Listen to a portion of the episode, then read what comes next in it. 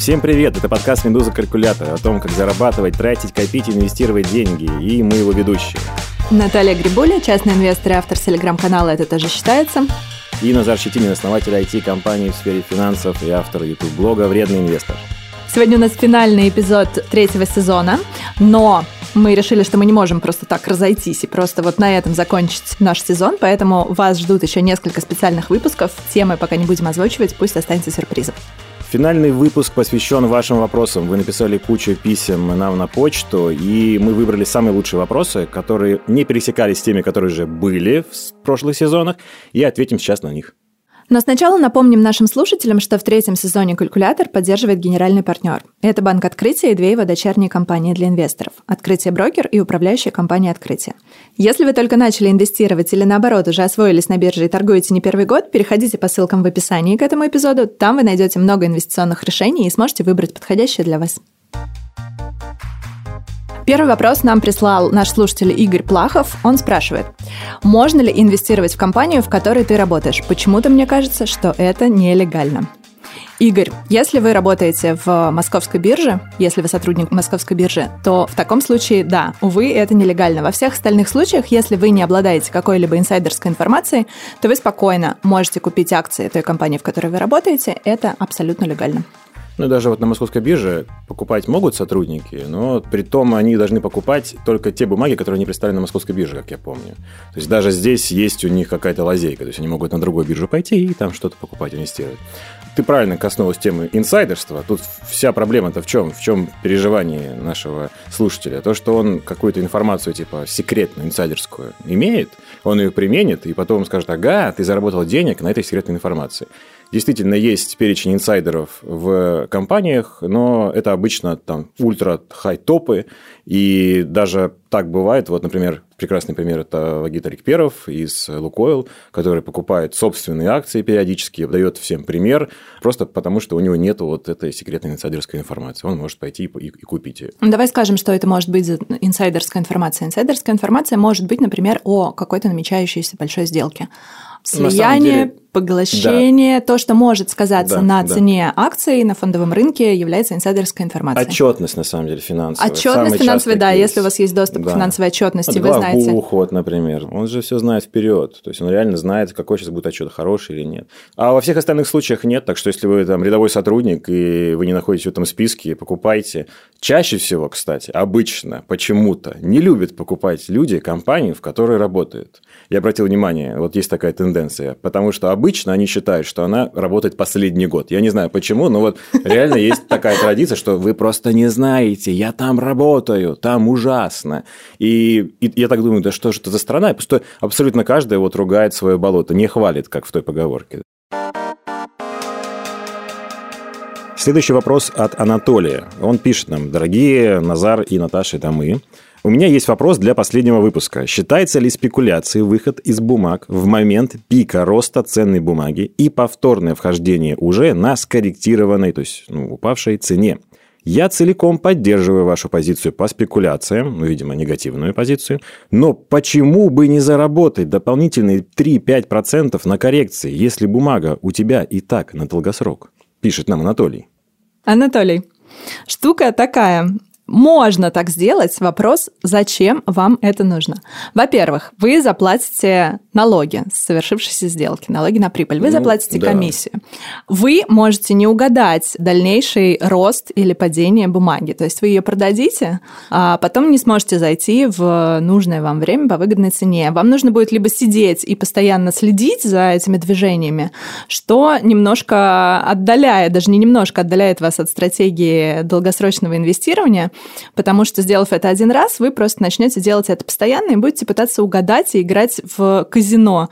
Пойдет вверх, пойдет вниз, пойдет вниз, пойдет вверх. Есть доказанная, протестированная на исторических данных теория, что всегда на длинном горизонте оказывается выгоднее купить и держать, чем купить, продавать, покупать, продавать, покупать, продавать и так далее. Поэтому не делайте это, пожалуйста. Ну, я еще хочу сказать, что как-то Анатолий уверенно заявляет, что это пик роста, то есть как будто бы факт уже этот свершился. То есть совершенно понятно, что сейчас и остановился рост. Если известно, что это так, то, наверное, вы будете самым богатым человеком в мире, потому что ну, там очень много способов заработать, если вы точно уверены, что он сейчас будет падать.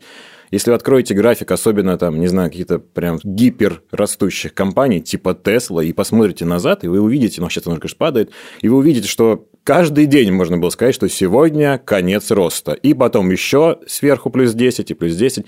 На самом деле, правда в том, что мы не знаем. Сейчас как бы конец этого роста или нет. Поэтому вот я думаю, что это просто невозможно. И не только мы, никто на самом Вообще деле не знает. А если кто-то вам говорит, что он знает, что сейчас верняк и конец роста, то этот человек либо обманывает сам себя, либо обманывает вас. Да, но зато вот такие мысли, они потихонечку проникают в голову, и действительно с Наташей я абсолютно солидарен, и ты превращаешься в спекулянта вот так. Ты просто думаешь, я вот думал, что тут упадет и упало. Просто так совпало, что вы подумали о том, что упадет и упало. Никто не знает. Завтра будет расти еще плюс 30%, и уже без вас будете кусать локти и думать, зачем я эти хотел 3-5%, э, я упустил 30%.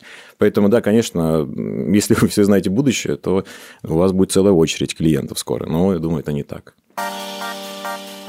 Назар, отличный вопрос. Задает его Хохлов Александр. Есть ли место этичности и морали в инвестициях? Ведь мы не просто покупаем акции, мы покупаем часть бизнеса, которым хотели бы владеть. Но если посмотреть на крупные компании, особенно на российском рынке, то увидим, что одни не создают достойных условий труда своим работникам, а другие виновны в экологической катастрофе, третьи используют достояние России ради своей выгоды и так далее. Таким бизнесом хочет владеть современный инвестор? Или деньги не пахнут? Ну, во-первых, это вопрос популярный. Есть даже индекс типа этичного бизнеса, и реально есть люди, которые инвестируют только в него. Он там по каким-то признакам, по большому такому чек-листу формируется, что там типа не отравляет природу, там хорошее отношение к сотрудникам. Собирается этот чек-лист по каждой компании, эти компании объединяются в индекс, и реально в него можно пойти проинвестировать, и даже есть какие-то исследования о том, что он даже неплохо растет, этот индекс вместе с э, остальной экономикой мировой. То есть реально в мире есть такая повестка, в общем. Это с одной стороны. Я могу добавить сюда как бы обратную сторону всей этой проблеме. Но опять, это философский был вопрос, правильно? Сейчас будет философский ответ.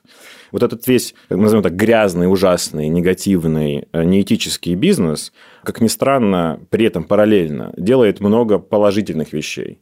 И если его завтра не станет, и станет чище матушка Земля, и вернутся дельфины в Венецию, но при этом мы потеряем там рабочие места, мы потеряем ну, вещи, к которым привыкли, мы потеряем возможность там роста ВВП и нашего уровня жизни. Э, такая история простая и как-то посетила мою голову неожиданно. На первый взгляд не связанная с этим, но вот она, мне кажется, как-то характеризует мое настроение по поводу вот плохих компаний. Был, значит, с супругой год назад там в Риме, туристический автобус, и там рассказывают мне, что мне в уши, что вот справа потрясающая, невероятно красивая вилла Баргеза, очень там, ну, прям все вылизано, потрясающе, так красиво. Ну, и там гид, видимо, понимает в этом всем, говорит, тут вот какой-то из плохих пап когда-то решил жестко зажигать. И он построил эту большую виллу, и там, как бы так пытался гид мягко про это рассказать, были все излишества, которые вы себе можете представить, они все были за этими стенами. И вот я еду и думаю, вот с одной стороны, ну, ужасный человек, делал ужасные вещи, а мы сейчас едем и наслаждаемся невероятно красивым Римом, да? На его алчности он протащил, ну, половину архитектуры. Хотелось бы мне, чтобы при этом вот этот ужасный, алчный, значит, папа или какой-нибудь русский олигарх больше думал о экологии России, сотрудниках и всем остальном, конечно, я хотел бы. Но пока алчность остается, к сожалению, двигателем прогресса. Надо это просто признать. И поэтому я, честно говоря, не могу, вот, как бы сказать Александру, не покупай ужасные этические компании, не знаю, которые там плохо относятся к сотрудникам и все остальное, не могу так сказать, потому что пока эта машина едет ну, на желании конкретных людей обогатиться, это надо просто признать. Ну, мне это не нравится, но это работает. Вот когда-нибудь мы доедем, наверное, для того, чтобы будем осознанные такие же, как, не знаю, в Норвегии, например, да, и люди будут реально в менеджменте отказываться от больших зарплат. Они будут говорить, давайте мы закроем завод, потому что он отравляет, да, и при этом будут спокойно себя чувствовать, потому что понимают, что сотрудники не уйдут в никуда. Когда-нибудь мы доедем, наверное, страной до этого состояния, но пока эта машина едет на этой алчности. Надо, ну, как бы в этом расписаться. И потом, если ваши собственные моральные и этические принципы не позволяют инвестировать в нехорошие компании, для вас, как для частного инвестора, на фондовом рынке есть огромный выбор хороших компаний. Инвестируйте в электрокары, инвестируйте в альтернативные источники энергии, инвестируйте в биотех, э, Абсолютно, в конечно да, то есть выбор достаточный. Это вопрос скорее, что для каждого является ограничением и где предел допустимого с точки зрения морали. Да, но просто не надо быть наивным, надо понимать, что вот эта фраза «деньги не пахнут», она действительно э, справедливая претензия, но у этого движения, у этого капитализма грязного есть и обратная сторона, которой мы сейчас пользуемся и радуемся. И, может быть, без этих ужасно пахнущих денег не было бы чего-то очень позитивного, положительного. Ну, ты правильно сказал. Огромные злые корпорации создают много рабочих мест. Они участвуют в росте ВВП. Да, потом ты приходишь такой, как ужасно устроено какой-то завод, снимает это все на технику, например, которая при этом тоже когда-то была придумана с желанием заработать. И уже давно эта техника делается в Китае, и там есть разоблачительный фильм о том, что ваш iPhone на самом деле собирается детьми, вот, и на это как-то почему-то при этом закрываются глаза. Я не хочу никого обвинять в лицемерии, просто я пытаюсь как бы сказать, что у капитализма есть и плюс – эта машина пока едет на нем. Как только мы сможем заменить ее на что-то другое, ну, начнется рай на земле, в общем. Или нет. Или нет. Или, или это не точно, да. Следующий вопрос от Алексея Ладыгина. Наташа, Назар, здравствуйте. Я обратил внимание, что банки стали предлагать такой инструмент, как облигации банка. Насколько это рискованный инструмент инвестиций, реально ли такая доходность? Если сможете, расскажите об этом, пожалуйста, в одном из выпусков. Тут, наверное, стоит отметить, про какую доходность говорит Алексей Ладыгин. Он нам приложил к своему вопросу ссылку на банки.ру, где разные банки предлагают доходность по своим облигациям на уровне почти 8%, а некоторые на уровне 10%. Назар. О, Давай, мочи. Ну, смотрите, начнем с теории. Все достаточно просто. Если облигация – это кредит, а это кредит, да, это долг, и по ней есть какая-то ставка ну, выплаты этого долга. То есть вы же покупаете ценную бумагу, которую он будет приносить, а тот банк будет вам платить. Все правильно. Ну, понимаете, да? Он будет вам возвращать тело этой облигации плюс проценты. И если эти проценты большие, больше, чем сейчас ставка, например, в этом же банке чаще всего, то это означает, что есть риски высокие того, что он не вернет. Дальше возникает вопрос, а какие эти риски? Хочется поспорить, пофантазировать, сказать, ну вот эти же банки, они такие большие, они такие надежные, конечно же, они вернут.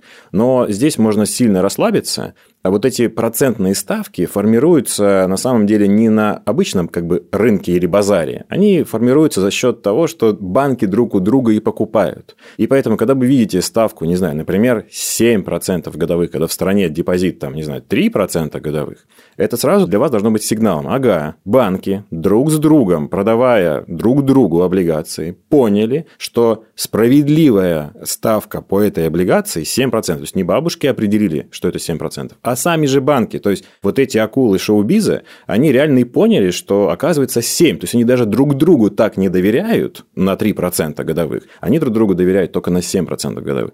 И вы прослабляетесь и думаете, ага, понятно, то есть ну, ставка высокая, риски того, что не вернут, тоже высокие, потому что не я ее установил или другие бабушки, да, а установил реально финансовая индустрия, как бы рынок в широком понимании. Поэтому все достаточно просто. Это обычный долг. Вы даете в кредит банку. Так как ставка высокая и это установил рынок, то вероятность того, что он будет не возвращен, высокая. Есть народная формула, написанная, ну, нигде не написанная, фольклорная. Суть ее в следующем, что типа ставка по облигации, ну, например, 7%, равна вероятности банкротства компании там, в ближайшие два года. Это, конечно, притянутая за уши формула, и тут на меня нападут все финансисты сейчас, скажут, все намного сложнее, это чистая правда. Но вот примерно так для какого-то ориентира вы думаете, ага, допустим, если банк дает вам облигацию 7% годовых, то в течение там, ближайших пару лет у него вероятность банкротства 7%. Но мне кажется, здесь еще работает стандартное правило. Если вы видите доходность, которая превышает среднюю по рынку mm. на 2% как минимум, там, чем больше, тем выше риск этих э, бумаг. Да, да, да. Тем выше риск, что с эмитентом что-то не в порядке, потому что ему нужно срочно много денег привлечь. Ну, еще добавлю, не так давно вышел у Центрального банка вестник, он называется типа недобросовестных практик, по-моему, так он называется, он периодически его публикуют, и там было указано, что банки часто продают какие-то инвестиционные продукты, а внутри них на самом деле ничего, кроме этих облигаций их собственного банка. И если просто объяснить, э, банку очень выгодно продавать свои облигации населению. Это связано, не хочу забивать вам голову, там, с определенными нормативами, которые Центральный банк ему ставит, там, N1, N6. И им очень выгодно избавляться от своих облигаций, и они пытаются под видом каких-то инвестиционных сложных там, с названиями продуктов на самом деле продать вам эти облигации. Поэтому тоже не забывайте, когда вам будут предлагать в банке не депозит или не облигации, а что-то там посложнее, типа депозит плюс, вот есть всякие такие названия, знаете, там депозит плюс доходный какой-нибудь. Ну, там фантазия у них не богатая, поэтому они всегда думают, какие-то такие названия придумывают. Вот, обязательно спросите, а что находится в той части инвестиционной? Скорее всего, вероятно, вероятность 80%, что облигации этого же банка будут. Им это очень просто выгодно. Поэтому наш слушатель, да, и обратил внимание, что стали как-то подпушивать. Много их стало облигаций. Ну, просто ему реально это очень выгодно. Следующий вопрос от Константина. Добрый день. Огромная просьба затронуть тему выбора иностранного брокера, доступного россиянину, для покупки ETF и американских акций. Американских акций, вот это важно. Рассмотреть двух-трех самых лучших плюсы-минусы, комиссии и тому подобное. Наташ, тебе есть что сказать? Я, наверное, как ни странно, сейчас, видимо, буду защищать позицию, что ему счет за рубежом не нужен. А, но, тем не менее, человек задал-то вопрос. Давай. Ну, я с тобой согласна. Не обязательно выбирать иностранного брокера. Огромное количество американских акций доступно и через российского брокера. Не нужно для этого заморачиваться с иностранным брокером. Но если по какой-то причине, Константин, вам все-таки нужен иностранный брокер, а вы хотите доступ, я не знаю, там, на много торговых площадок и больше активов, которые вам будут доступны как, допустим, неквалифицированному инвестору, то в таком случае с резидентами Российской Федерации работают на сегодняшний день четыре американских брокера. Назову их это Score Priority. Score Priority – это бывший Just to Trade, это Lightspeed, Choice Trade и самый, наверное, интересный Interactive Brokers. Они все открывают счета налоговым резидентам РФ и других стран, не американцам. Самый крупный из них Interactive Brokers. У Score Priority и у Choice Trade интересное, что в них у них есть э, нулевая комиссия за сделку.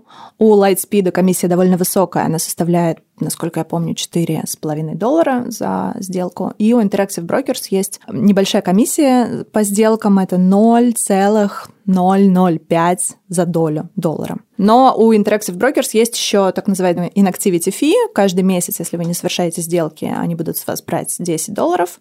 У Choice Trade тоже есть inactivity fee 5 долларов в месяц. Но при этом все равно самый крупный, самый надежный и самый большой по объемам это Interactive. С Interactive связана проблема такая относительно свежая. В последнее время комплайенс их взялся за все опасные юрисдикции, и они стали закрывать счета налоговым резидентам РФ.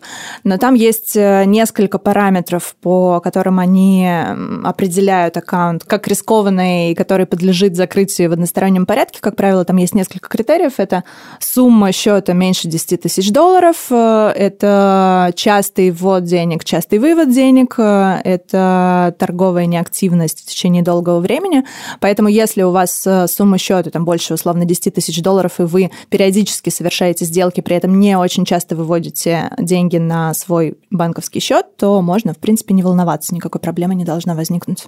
Но я пообещал, и я сделаю, поуговаривать Константина не открывать счет по его вводным. Он хотел покупать ETF, он хотел покупать американские бумаги.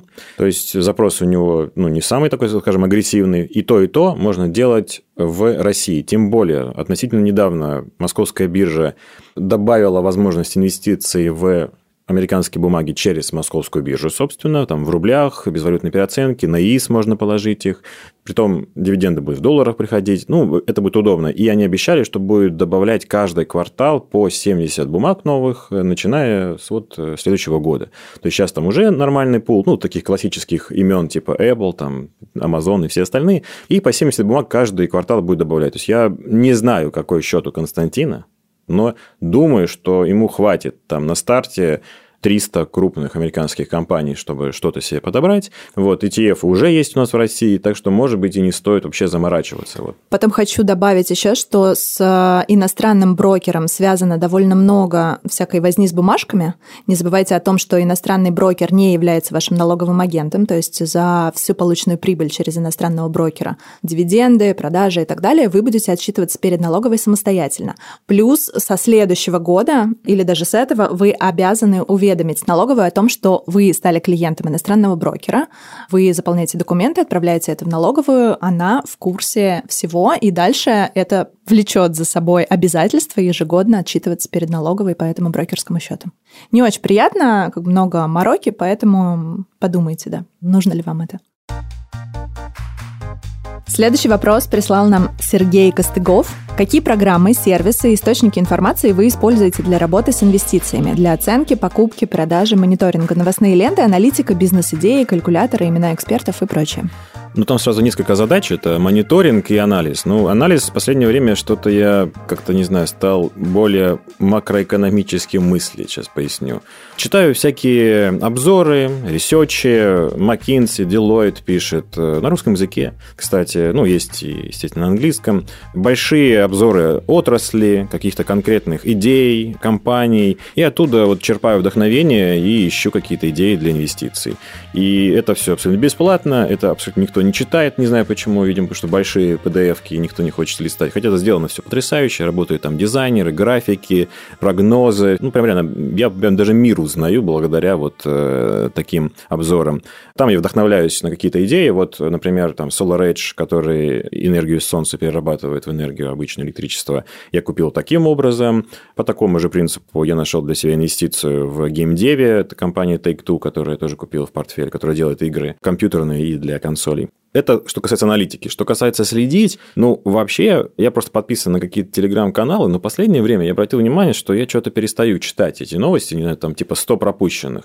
И э, все сводится в итоге к тому, что у меня настроение какое-то появляется, я просто захожу в телеграм-канал, мы, кстати, даже э, с ребятами с работы решили провести там эксперимент и начали собирать все телеграм-каналы, которые что-то пишут про фондовый рынок, их собралось 70, 70 каналов. И там захожу какие-то там 2-3 канала, просто вбиваю в поиске компаний, которые у меня есть. Если что-то есть, там более-менее из новостей почитаю. Но я как-то от новостей стал чуть отходить. Больше читаю про большие тренды. По России мне нравится канал, который называется «Доход». По макроэкономике и, наверное, США плюс России, но больше США, мне нравится канал «Бастион Финанс». Я прям как-то залипаю на них много в последнее время. Stock News – это прям короткие новости. Иногда бывает трачу время на Market Tweets, есть еще такой канал. Но там в конце дня у вас примерно 600 пропущенных. Э, из которых там, ну, 100 при этом гифок, но это нормально, это тоже на фан Опасайтесь, Market Tweets невроз инвестора может развиться, что ты постоянно что-то пропускаешь, потому что новости валятся таким потоком плотным. Ну, иногда это есть какой-то фан в этом, такой в Телеграме маленький Уолл-стрит из фильмов, знаете, где все кричат и кидают, э, значит, вверх какие-то бумажки, обрывки. Вот это вот что-то похожее, только в цифровом виде. Иногда там можно позалипать. Ну, в основном, да, доход, Бастион, News, вот, наверное, три вещи, которые я сейчас читаю. Мне, на самом деле, по телеграм-каналам добавить особо нечего. Я тоже читаю, на самом деле, оставила сейчас только доход. Э, я читаю MMI. Эм, да, хороший канал. Но это скорее макроэкономика mm. больше, чем э, новости рынка. На него нужно, знаешь, как-то заходить, мне кажется. То есть, вот нельзя просто ты едешь в метро и прочитай MMI. Как-то надо усеться и там задуматься. Он хороший очень пишет э, аналитику, мне нравится. Ну, как-то прям собираешься с духом перед тем, как почитать этот канал. Ну, по я мере, обычно, я делаю, да, я, я не читаю каждый день, я жду, когда там накопится в MMI много каких-то пропущенных интересных постов, периодически захожу, просто так быстренько проскролливаю, я на чем-то интересном останавливаюсь. Доход читаю чаще, плюс подписана на каких-то частных инвесторов. Вот, наверное, из тех, которые мне нравятся просто по подходу, это канал называется «Финансовая независимость». Угу. Частный инвестор тоже рассказывает просто про свой портфель, делится, что он покупает, какая у него стратегия, просто похожий в целом подход к инвестициям, и приятно его читать. Из того, на что я подписана еще, я больше сейчас слежу за венчуром, наверное, я подписана на рассылки Axios, axios.com, у них куча рассылок по венчурному рынку, по фондовому рынку, и мне приходят мейлы Axios Rata, один называется Axios Markets, это просто обзоры как бы текущие, но это скорее больше для тех, наверное, кто следит за США, потому что там много про Америку. Немного про Китай, Но в целом я слежу за, да, за тем, что происходит между Китаем и Америкой, поэтому мне интересно, я стараюсь не пропускать. А с точки зрения, там вопрос был, что используем сервисы. для аналитики, сервисы, но мы уже хвалили, у нас был на самом деле один выпуск, где мы с Назаром подробно рассказывали, кажется, о том, что мы читаем, чем мы пользуемся, mm-hmm. какими сервисами пользуемся. Мы упоминали там Simply Wall Street. Хороший. А, там вот, Россия есть в нем, кстати, тоже, для там, анализа. Да, если вы не хотите вот сами сидеть и углубляться в отчеты компании, анализировать компанию, мне кажется, Simply Wall Street вообще отличная штука, которая вам поможет сориентироваться. Плюс в Simply Wall Street Street, кстати, есть такая классная штука в дополнение к тому, вот если у вас есть несколько брокерских счетов, и там есть какие-то смешанные активы, и вы смешиваете две стратегии на двух счетах, то мне удобно отслеживать, например, свои портфели. Я их просто тематически собираю. У Simply Wall Street есть инструмент, где ты просто заносишь ну, как бы в табличку все свои сделки.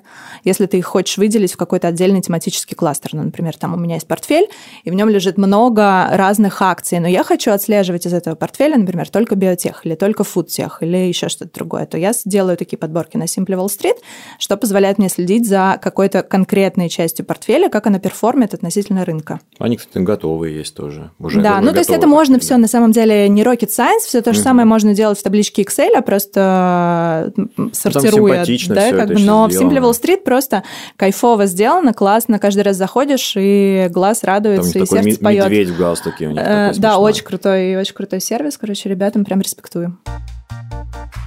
На один из вопросов нам поможет ответить Виталий Исаков, директор по инвестициям УК «Открытие». Это будет письмо от нашего слушателя, которого зовут Ильхам. Вот оно. При инвестировании меня смущает, что рост акций должен происходить за счет роста и развития компании. Но ведь любой рост не вечен. Нужно ли всегда рассчитывать на рост компании и как можно вкладываться в компанию, срок жизни которой может оказаться ограничен? И связанный с этим вопрос про компании, платящие дивиденды. Это хорошо или плохо? Ведь деньги могли бы пойти на развитие бизнеса. Отвечаем. Действительно, ничто не вечно под луной. Сам капитализм, как было справедливо однажды отмечено, представляет собой созидательное разрушение. То есть зрелые компании со временем впадают в бюрократизм и апатию, упускают современные тренды и, как следствие, теряют рынки в пользу компаний молодых и эффективных, которые приходят им на смену. Как же быть инвестору?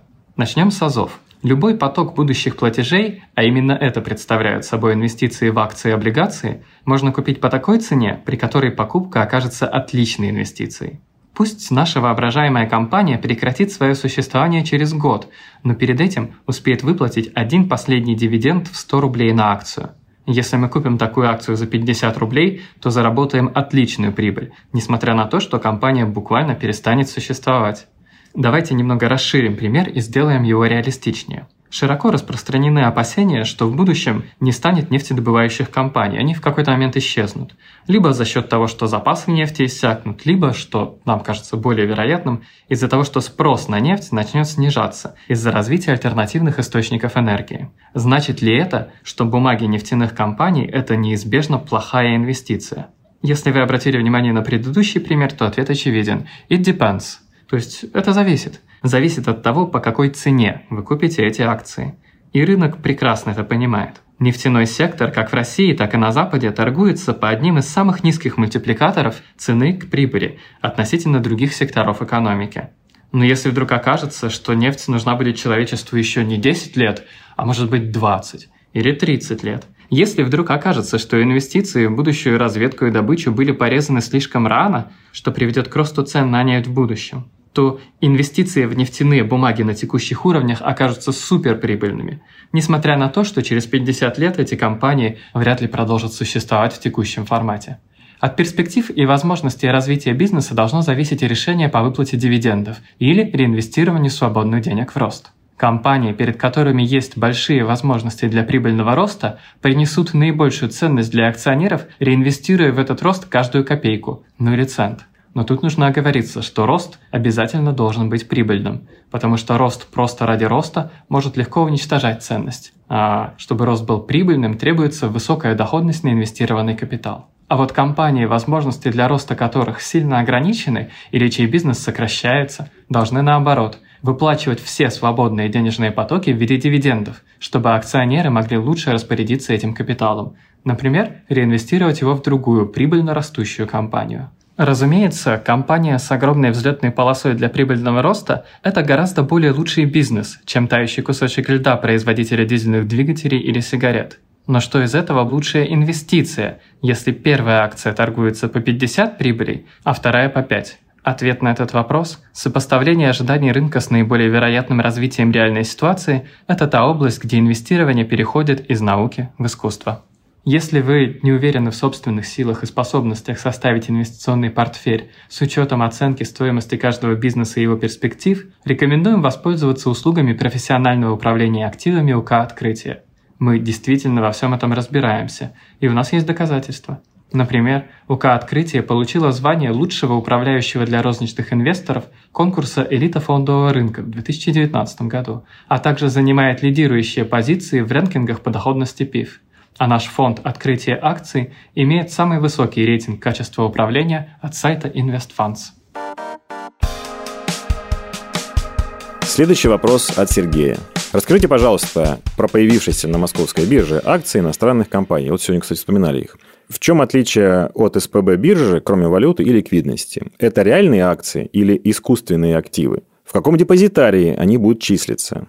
Если биржа закроется, смогу ли я их перевести на другую площадку и продать, ну, видимо, на другой площадке? Почему код инструмента, о боже мой, отличается от кода этих акций на других биржах? Человек заморочился, я должен сказать. Сергей молодец. Это вредное поведение, это здорово. Сергей, это популярный вопрос сейчас, потому что это услуга новая, продукт новый. Я даже как-то взял комментарий там для Ютуба от э, представителей биржи. Мы оставим в описании к этому эпизоду ссылку на официальный большой пост со всеми прям подробностями насчет этих бумаг Московской биржи, от Московской биржи, прямо на сайте Московской биржи там все и прочитаете. Есть у них хороший такой гайд большой на этот счет. Чуть добавлю более абстрактном, может быть, уровне к этой информации. По поводу закрытия биржи, смотрите, Московская биржа – это полноценная биржа бирже. Самое, что ни на есть, настоящее. Она имеет право листинговать бумаги, если посчитает нужным. Там при этом класс-код меняется. Очень много чего меняется, если они листингуют бумагу, которая есть во всем мире у себя. Это абсолютно нормально. Тут э, Сергей переживает зря. Что касается тому, что закроется и что делать тогда, вообще это, конечно, страшный вопрос, э, потому что, очевидно же, тогда и валюта торговаться не будет. И вообще, наверное, другие вопросы и проблемы у нас в стране будут, если московская биржа закроется. И как он будет переводить эти бумаги отсюда и продавать на какой-то другой площадке, честно скажу, я вот прям не могу с лету сказать, даже страшно себе это представить, как это может выглядеть все. Ну, наверное, так додумывая, понимаю, что вы по-прежнему акционер, и напоминаю просто, что биржа – это место э, покупки и продаж, а не хранение ценных бумаг. Да? Вот за хранение отвечает в России НРД, которая часть московской биржи, и при этом она не ведет никакой там особой операционной деятельности, их задача, по сути, только хранить. Еще плюс есть реестр самих компаний и компаний, которых обслуживают, а, где написано, что вы хозяин, да, в итоге бумаг. И поэтому это, конечно, самая настоящая биржа с самыми настоящими бумагами, вы настоящий акционер, и это очень здорово, что теперь такая возможность появилась. Ну, честно говоря, она была и раньше, у нас была вторая биржа Санкт-Петербургская, точно так же абсолютно настоящая биржа, и более вам скажу э, того, в Америке она тоже не одна, то есть только в США я могу насчитать три биржи, на которых торгуется один и тот же бедный Apple. Это абсолютно нормально. Это абсолютно нормально. То есть биржа это не что-то такое, знаете, как мы представим, типа государственное, построенное на века. Есть коммерческие биржи, которые реально друг с другом спорят, подключают торги, дают услуги, открывают для программистов API. Что касается отличий, это валюта действительно здесь в рублях, а Санкт-Петербургской бирже в долларах, да, и это плюс, наверное, для тех, кто хочет, чтобы все было в долларах. И, наверное, вот на этом все, ну, как бы разницы нет никакой, потому что, напоминаю, биржа – это просто площадка, она не может добавлять какого-то сверхкачества акциям Apple. Она не способна на них влиять. Apple может влиять на качество своих акций своим бизнесом. Да? А это просто базар, если так коротко. Э, но они действительно могут построить условия, вот как сделала московская биржа, в котором, например, все в рублях да, торгуется. Это да, это им посильно. И они будут конкурировать, очевидно, друг с другом. Санкт-Петербургская биржа будет говорить, что вот у нас э, в долларах это для, для тех, кто любит доллары, да, этим будет говорить, а зато у нас там можно на ИС вообще как удобно все и классно сделано, и никакой валютной переоценки. Это действительно будет какая-то конкурентная война, но так это две полноценные биржи, никакого нет обмана. Отличий больше, кроме этого пункта, я назвать не могу. Так что это абсолютно нормально, что это появилось. Все абсолютно честно, все по-настоящему. Не переживайте, Сергей. Подробности в ссылке в описании к этому подкасту. Следующий вопрос от нашего слушателя, который назвал себя Даниловский таксист. Привет. У него два вопроса. На первый отвечу я, на второй ответит Назар. Итак, что он нам пишет? Два вопроса, которые мне не дают спать по ночам и мешают спокойно анализировать фондовый рынок. Переживает человек, сразу видно. Каким образом фиксировать прибыль по акциям, у которых нет дивидендов? С дивидендными акциями все более-менее понятно после ваших выпусков. Либо реинвестировать, либо покупать сразу неказистые Lamborghini Diablo по дешевке. Но что делать, если акции выросли на 256%, и если я их продам и получу эту прибыль, то я потеряю все те годы роста, ради которых я держала эту акцию. Если даже это были пенсионные накопления с целью все сразу вывести в кэш, по достижении пенсионного возраста, тоже не хочется просто так терять полученный доход. Ну и опять же, с пенсией тоже трудно загадывать. Вдруг я окажусь долгожителем, несмотря на весь стресс, связанный с торговлей на фондовом рынке. Даниловский таксист. Для того, чтобы ответить на этот вопрос, нужно задать еще один наводящий вопрос вам о вашей инвестиционной стратегии. Вам продавать эти акции, которые выросли на 256%, сейчас зачем нужно? Какую цель вы преследуете? Вариантов может быть огромное количество, что можно делать с а, недивидендными акциями, которые сильно выросли в цене.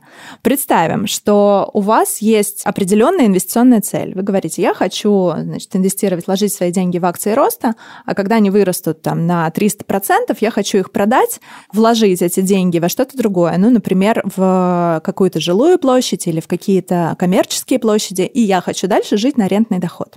В таком случае понятно, что вам делать. Вы продаете эти акции, несмотря на то, что вам жалко терять годы роста, у вас есть ваша цель, которая дальше руководит вами, да, и подсказывает вам, что нужно делать с этими деньгами. Если ваша цель пенсионные накопления, то есть и другой вариант. Вы можете постепенно деньги из недивидендных акций, из акций роста. Чем старше вы становитесь, тем больше вы их постепенно, планомерно перекладываете вкладываете в дивидендные акции для того, чтобы не терять вот это ваше тело, да, которое вы копили с таким трудом столько много лет, и по достижению пенсионного возраста жить на тот самый дивидендный доход. То есть вы сохраняете ваши деньги, но при этом вы тоже живете на пассивный доход от ваших инвестиций, при этом не теряя. То есть тут вопросы о ваших целях, что вы хотите, к чему вы стремитесь. Нужно ответить на вопрос, как вы себе видите вашу жизнь, ради чего вы вообще делаете инвестиции. То есть вы хотите вложить в образование детей, вы хотите купить дом и переехать к морю, вы хотите купить недвижимость и жить на рентный доход, либо вы хотите жить на дивидендный доход.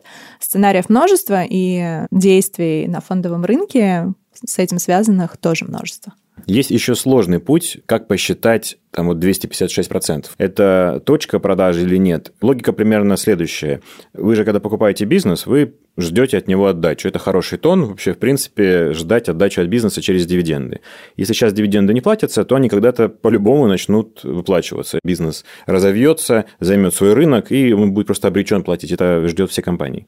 И если вам повезло купить какую-то бумагу, которая выросла там на 256%, видимо, или еще больше, прям сильно выросла, и вы просто смотрите на эту цифру и понимаете, что даже в самых фантастических мечтах через дивиденды компания будет вам возвращать эти 256%, не знаю, десятилетиями, так бывает, то можно рискнуть, сделать ставку на то, что вы не верите, например, в то, что бизнес этот удесятерится или там в 100 раз вырастет в объеме сам как бизнес, то есть не цена акции, и вы говорите, ну окей, мне повезло, очень сильно выросла цена акции, я через дивиденды не верну это там за 10, за 20 лет, ну черт с вами, я продаю, фиксирую прибыль и перекладываюсь во что-то другое.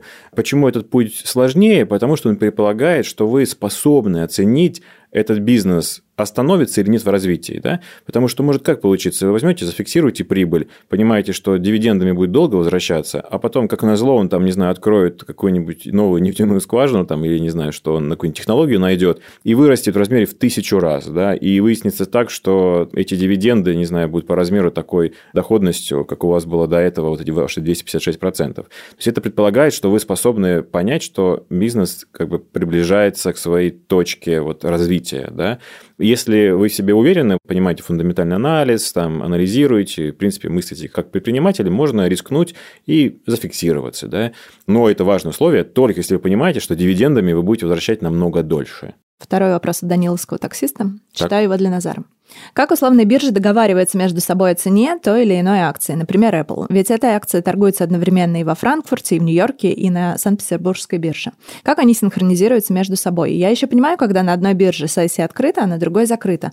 Но как они это делают, когда сессии пересекаются? Или у них вообще нет таких обязательств по синхронизации цены той или иной акции? В общем, как торгуется акция на разных биржах, и речь сейчас не идет о депозитарных расписках. Окей, это простой, на самом деле, вопрос. Никакая биржа ни с кем ни о чем не договаривается. Есть, правда, юридический аспект такой, он не везде применим, но вот в США точно применим, называется Best Execution Policy. Суть его в том заключается, что э, как только кто-то нажал кнопочку «Купить акцию», то она будет исполнена на той бирже, на которой лучшая цена в моменте. Есть такая штука, да, но если опустить этот момент, то на самом деле все цены синхронизируются исключительно участниками рынка.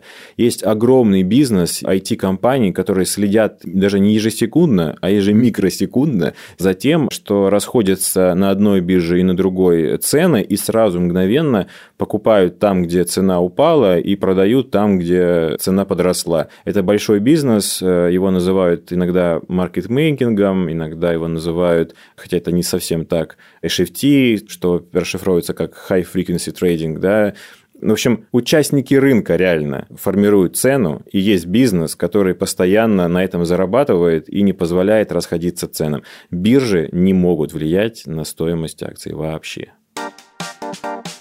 Следующий вопрос от Ивана Баронова. Здравствуйте, уважаемые ведущие подкаста «Калькулятор». Подходящий ли сейчас момент для входа на фондовый рынок? Меня привлекают высокотехнологичные зарубежные компании, но, по-моему, они сейчас сильно переоценены. Вообще есть ощущение, что в американском рынке появился пузырь. Я опасаюсь коррекции или обвала в ближайший год-полтора. Решил, что пока не буду брать акции таких компаний. На ваш взгляд, сколько времени разумно выжидать? Всю жить выжидать.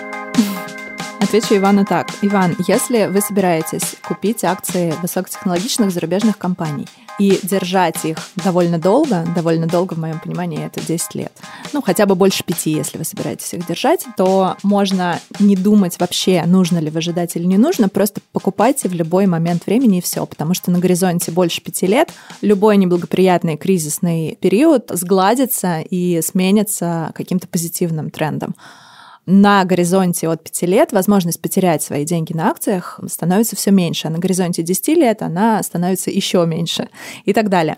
Поэтому волноваться не стоит, если ваш горизонт планирования длинный. Если ваш горизонт планирования короткий, то, опять же, дать вам точный прогноз, что сейчас нужно брать или сейчас не нужно брать, мы с Назаром не можем, как и не могут сделать, я думаю, и финансовые аналитики. Никто не знает, что будет завтра, послезавтра и через Если полгода. бы мы, мы могли, у нас было больше Если бы мы могли, мы бы с Назаром сейчас сейчас не сидели и не вели подкаст-калькулятор, а, mm. наверное, уже бы просто заработали все деньги мира.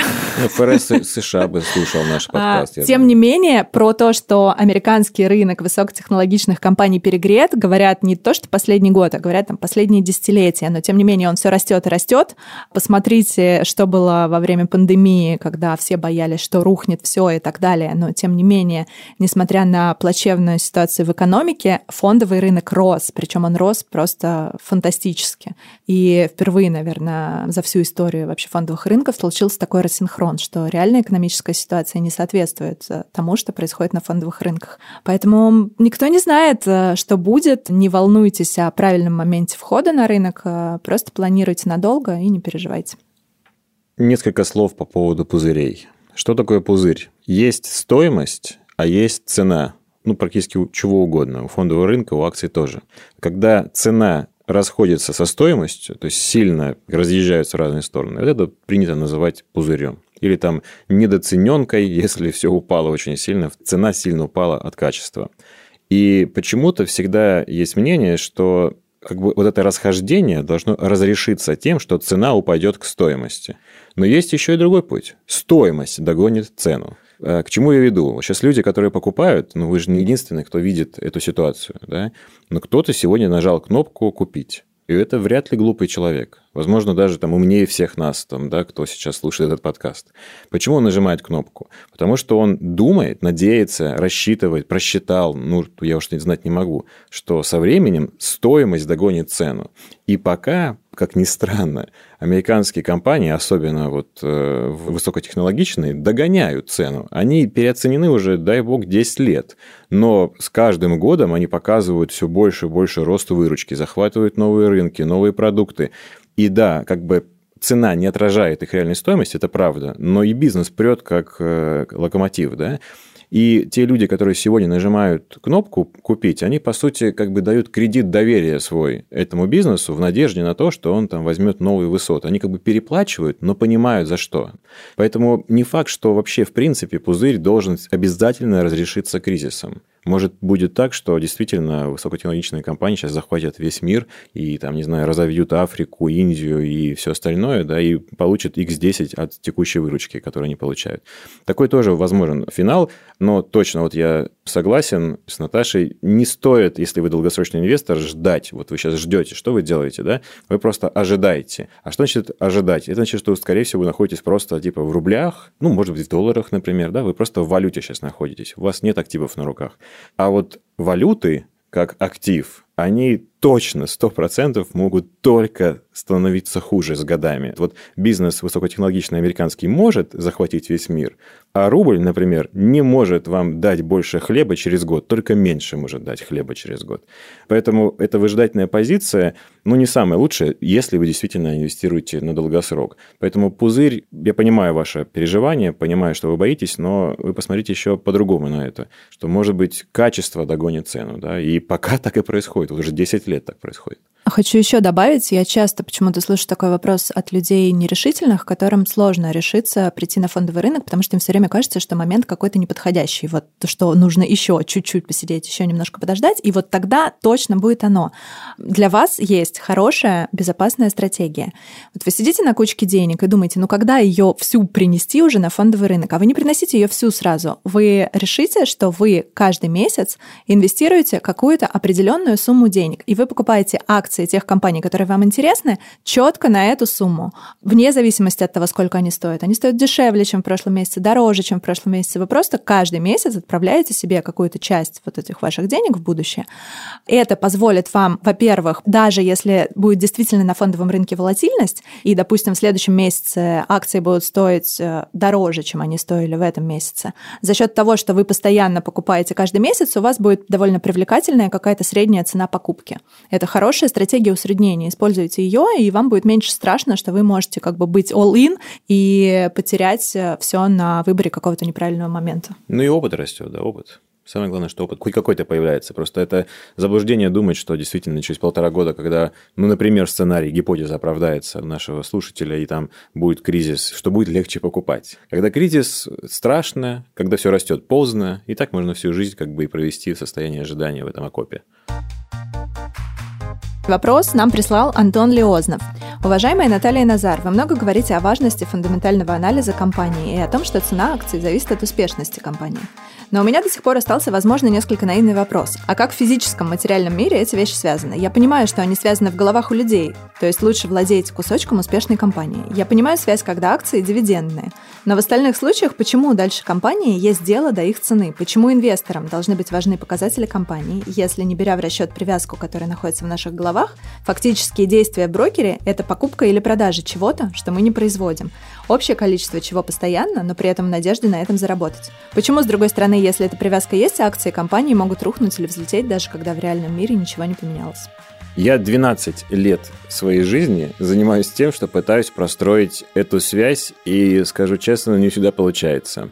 Ну, в смысле, не для себя, рассказать людям эту связь. Тут две вещи смешалось. Абсолютно правильно слушатель отметил, что все понятно, когда есть дивиденды. И действительно, вот единственная тонкая ниточка, связь как бы вот этого виртуального мира, виртуальной экономики и реальности – это дивиденды. То есть, смотрите, есть кроме вас основной акционер, основной, большой, Называется он мажоритарий, да, вот вы миноритарий, а есть мажоритарий. Он хочет денег получать. И он для того, чтобы их получать, нанимает менеджмент и говорит, идите и сделайте мне денег, нафармите как хотите. Вот я вам даю свои активы, свой капитал, который там всю жизнь зарабатывал, а вы идите им управляйте. А мы просто маленькие инвесторы, мы как бы вместе с ним садимся на его алчность, на его желание заработать и вместе с ним едем. Но он, этот акционер, получает деньги только через дивиденды. Вот когда там у вас упали акции, там ваши 150 тысяч рублей упали, не дай бог, и стали стоить 130 тысяч рублей, мажоритарий, который там владеет уже, может быть, да всю жизнь, десятками лет, ему все равно абсолютно. Он ничего от этого не теряет, не зарабатывает. Ну, может быть, у него там катается где-то рейтинг Forbes, да, немножко спустился, но это все на самом деле просто цифра, он ее не ощущает, он не может пойти ее потратить сейчас в моменте. Он получает деньги только через дивиденды. Поэтому дивиденды реально единственная связь между виртуальностью и реальностью. Но когда дивидендов нет, то все здесь и сейчас, как бы, ну, наш консенсус, люди, кто на рынке, они как бы готовятся к этому. Они говорят, сейчас дивидендов, вот у компании Facebook, например, нету, но когда-то будут. И мы сейчас пытаемся понять, окей, как работает бизнес сегодня и сколько могут стоить сейчас как бы будущие дивиденды.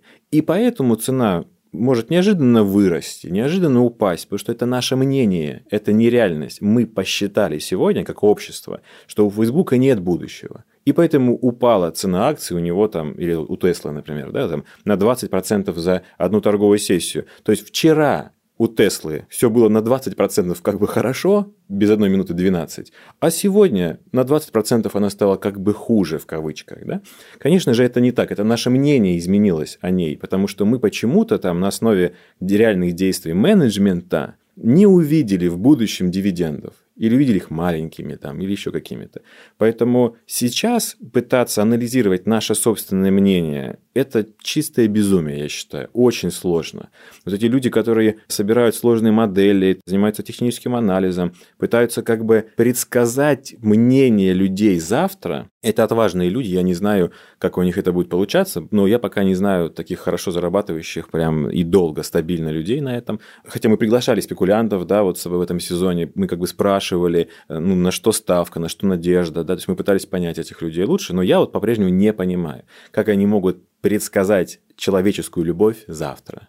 Но когда мы переходим к тому, что нет этой любви, мы просто сейчас как бы готовимся к будущим дивидендам, мы можем сравнить стоимость акции например, с прибылью компании, да, примерно представить, какая она будет. Опять-таки, менеджмент не сидит на месте, точно так же его трусит за грудки, как и мы. Основной акционер приходит, ребят, как у вас дела вообще? Вы здесь не засиделись, да? Вот, он их трусит за грудки, заставляет им делать какие-то отчеты, они их там пишут, обещают, выполняют, если не выполняют, их увольняют, да, и мы как бы просто едем на этом поезде, анализируем, но мы все как бы движемся к этому дивидендной выплате. То есть мы как бы сейчас торгуем дивидендами потом, вот чем мы занимаемся. Если завтра выйти на фондовый рынок и сказать, больше никогда не будет дивидендов, не знаю, по каким-то причинам, вообще просто их, ну, нет, как феномены, они исчезли, я думаю, будет стоить эти акции ноль, вообще все. Хочу привести пример, который иллюстрирует отчасти тоже то, о чем сейчас сказал Назар, почему компаниям потенциально, может быть, есть дело до стоимости их акций, если эти акции не дивидендные.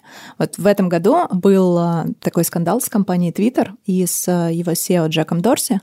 У компании есть а, мажоритарий, фонд, который дал компании денег, и который хочет видеть, что у компании идет все хорошо и что она успешна. В какой-то момент мажоритарий, там есть два больших фонда, один из них называется Elliott Management, и вот Elliot Management приходит в Твиттер и говорит, ребята, мы не очень довольны тем, как у вас идут дела. Мы хотим сместить вашего SEO Джека Дорси, потому что мы считаем, что он плохо руководит компанией, он за ней плохо следит, его фокус не там, где нужно, потому что у него есть еще вторая финтех-компания Square, и вот у Square идет все хорошо, и если вы посмотрите на график их акций, то он движется вверх и вправо. А если вы посмотрите на график акций Твиттера, то он движется вниз и вправо. Как бы мы этим недовольны. Мы считаем, что Джек Дорси плохой SEO, его нужно сместить, его нужно заменить. И вот это потенциальное причина, по которой компании, несмотря на то, что да, Назар объяснил, что это довольно такая эфемерная связь, но есть много управленческих причин, по которой компании не все равно, что происходит с их акциями. Тут цепочка, она как бы чуть шире, но ты все правильно Ну, то есть это не так, естественно, я сейчас упрощаю, да, а, я думаю, что был ряд операционных, управленческих вопросов, решений, которыми мажоритарий mm. был недоволен, но тем не менее один из показателей это то, как бы, что происходит с ценой акций на длинном горизонте. Если на длинном горизонте компания дешевеет, а не дорожает, естественно, это причина для беспокойства эту цепочку можно усложнить, и действительно есть ряд компаний, я даже общался там, ну, с топ-менеджмент таких компаний публичных в России, которые прям говорят, нам акционер, мажоритарий, говорит, ребята, котировка должна расти. Хотя он не получает этого денег, а у него очень простое объяснение. Он говорит, я хочу, чтобы ваши поступки, ваши действия, ваши победы оценивались кем-то, кроме меня, как бы консенсусом. Чтобы они оценивались рынком. Да, чтобы, да. Они оценивались чтобы оценивались рынком. консенсусом. А по этому консенсусу я буду судить о том, насколько они успешны. Потому что вы мне можете на яхте устроить индивидуальную презентацию, где сказать, что будет все классно, да, и я, может быть, даже влюблюсь в это. Но как бы консенсус несколько сложнее обмануть. И он типа более как справедлив, потому что много умов посмотрели и сказали, ваши действия плохи, поэтому мы ее продаем, эту акцию. Да? Есть ряд таких компаний, действительно, которые через оценку стоимости акции оценивают свой менеджмент. Их немного, но такие есть. Но на уровне как бы документов, назовем так, юридическом каком-то вот этом уровне реальности нету. Это просто они договорились. Просто вот такой вот деятельный э, мажоритарий, который говорит, ребята, ваша работа – это цена акций покажите мне свою работу, он говорит, да. Есть такие компании, действительно, и в России прям, ну, прям много.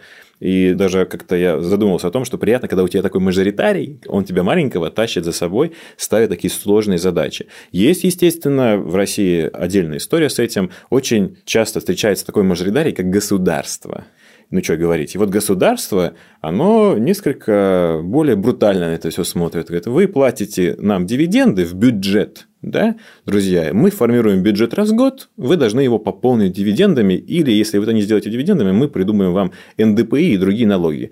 Вот, в любом случае, бюджет будет пополнен, они говорят, да, а то, что там цена акции сейчас выросла на 5 рублей или на 10, ну и что? Как бы им все равно, да, вот такой как бы мажоритарий не очень тащит за собой всех миноритариев, да, вот, и поэтому тут надо как бы разделить. Хороший был пример с Твиттером, что люди пришли и сказали, братан, ну, как бы у тебя есть какая-то вторая компания, ты туда все вложил, короче, всю душу, да, а здесь тебе половинка, да, ну, ты как бы это либо туда, либо сюда решай. Да? Это был хороший, простой житейский разговор. Да? И хотелось бы, чтобы все такие были. Но вероятность того, что вы попадете на компанию, которая не ставит тождественный знак равно между стоимостью акции и качеством бизнеса, очень высока. Скорее всего, такая вас встретит. Перед тем, как попрощаться, еще раз поблагодарим нашего генерального партнера в третьем сезоне. С первого до последнего эпизода подкаст «Калькулятор» поддерживал Банк Открытия и две его дочки для частных инвесторов – Открытие Брокер и управляющая компания Открытие. Большое им спасибо. В описании эпизода на сайте Медузы мы, как всегда, оставим на них ссылки, а еще расскажем о сервисах и решениях для частных инвесторов. На этом все. Ставьте нам лайки, оставляйте отзывы там, где вы нас слушаете, а также пишите письма с вопросами и пожеланиями на подкаст собакамедуза.io с пометкой в калькулятор. Мы будем особо рады вашим письмам с вопросами, либо с пожеланиями затронуть какую-то тему. Возможно, это поможет нам придумать четвертый сезон калькулятора. А пока не прощаемся с вами, потому что будут еще специальные выпуски, но пока вы ждете специальные выпуски, можно послушать и другие подкасты «Медузы». Например, экспресс-подкаст про сериалы, он называется «Чего бы посмотреть?» или ежедневный подкаст «Что случилось?» о новостях, которые еще долго останутся важными. Всем пока! Пока-пока!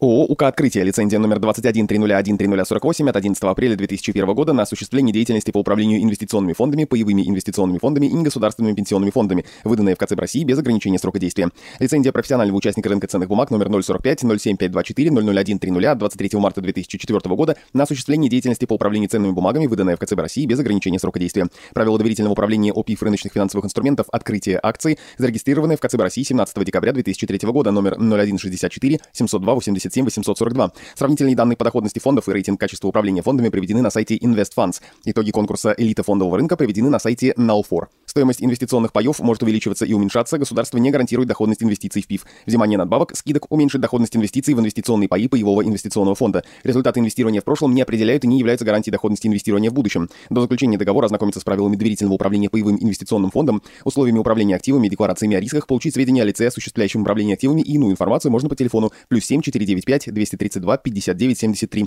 и на странице в сети интернет www.opendefisam.ru. АО «Открытие брокер» лицензия профессионального участника рынка ценных бумаг на осуществление брокерской деятельности номер 045 06 097 1040, выданная в КЦБ России 28 июня 2002 года без ограничения срока действия. Подробнее о каждом финансовом решении вы можете узнать на сайте АО «Открытие брокер» opendefisbroker.ru или по телефону 8 800 599 66.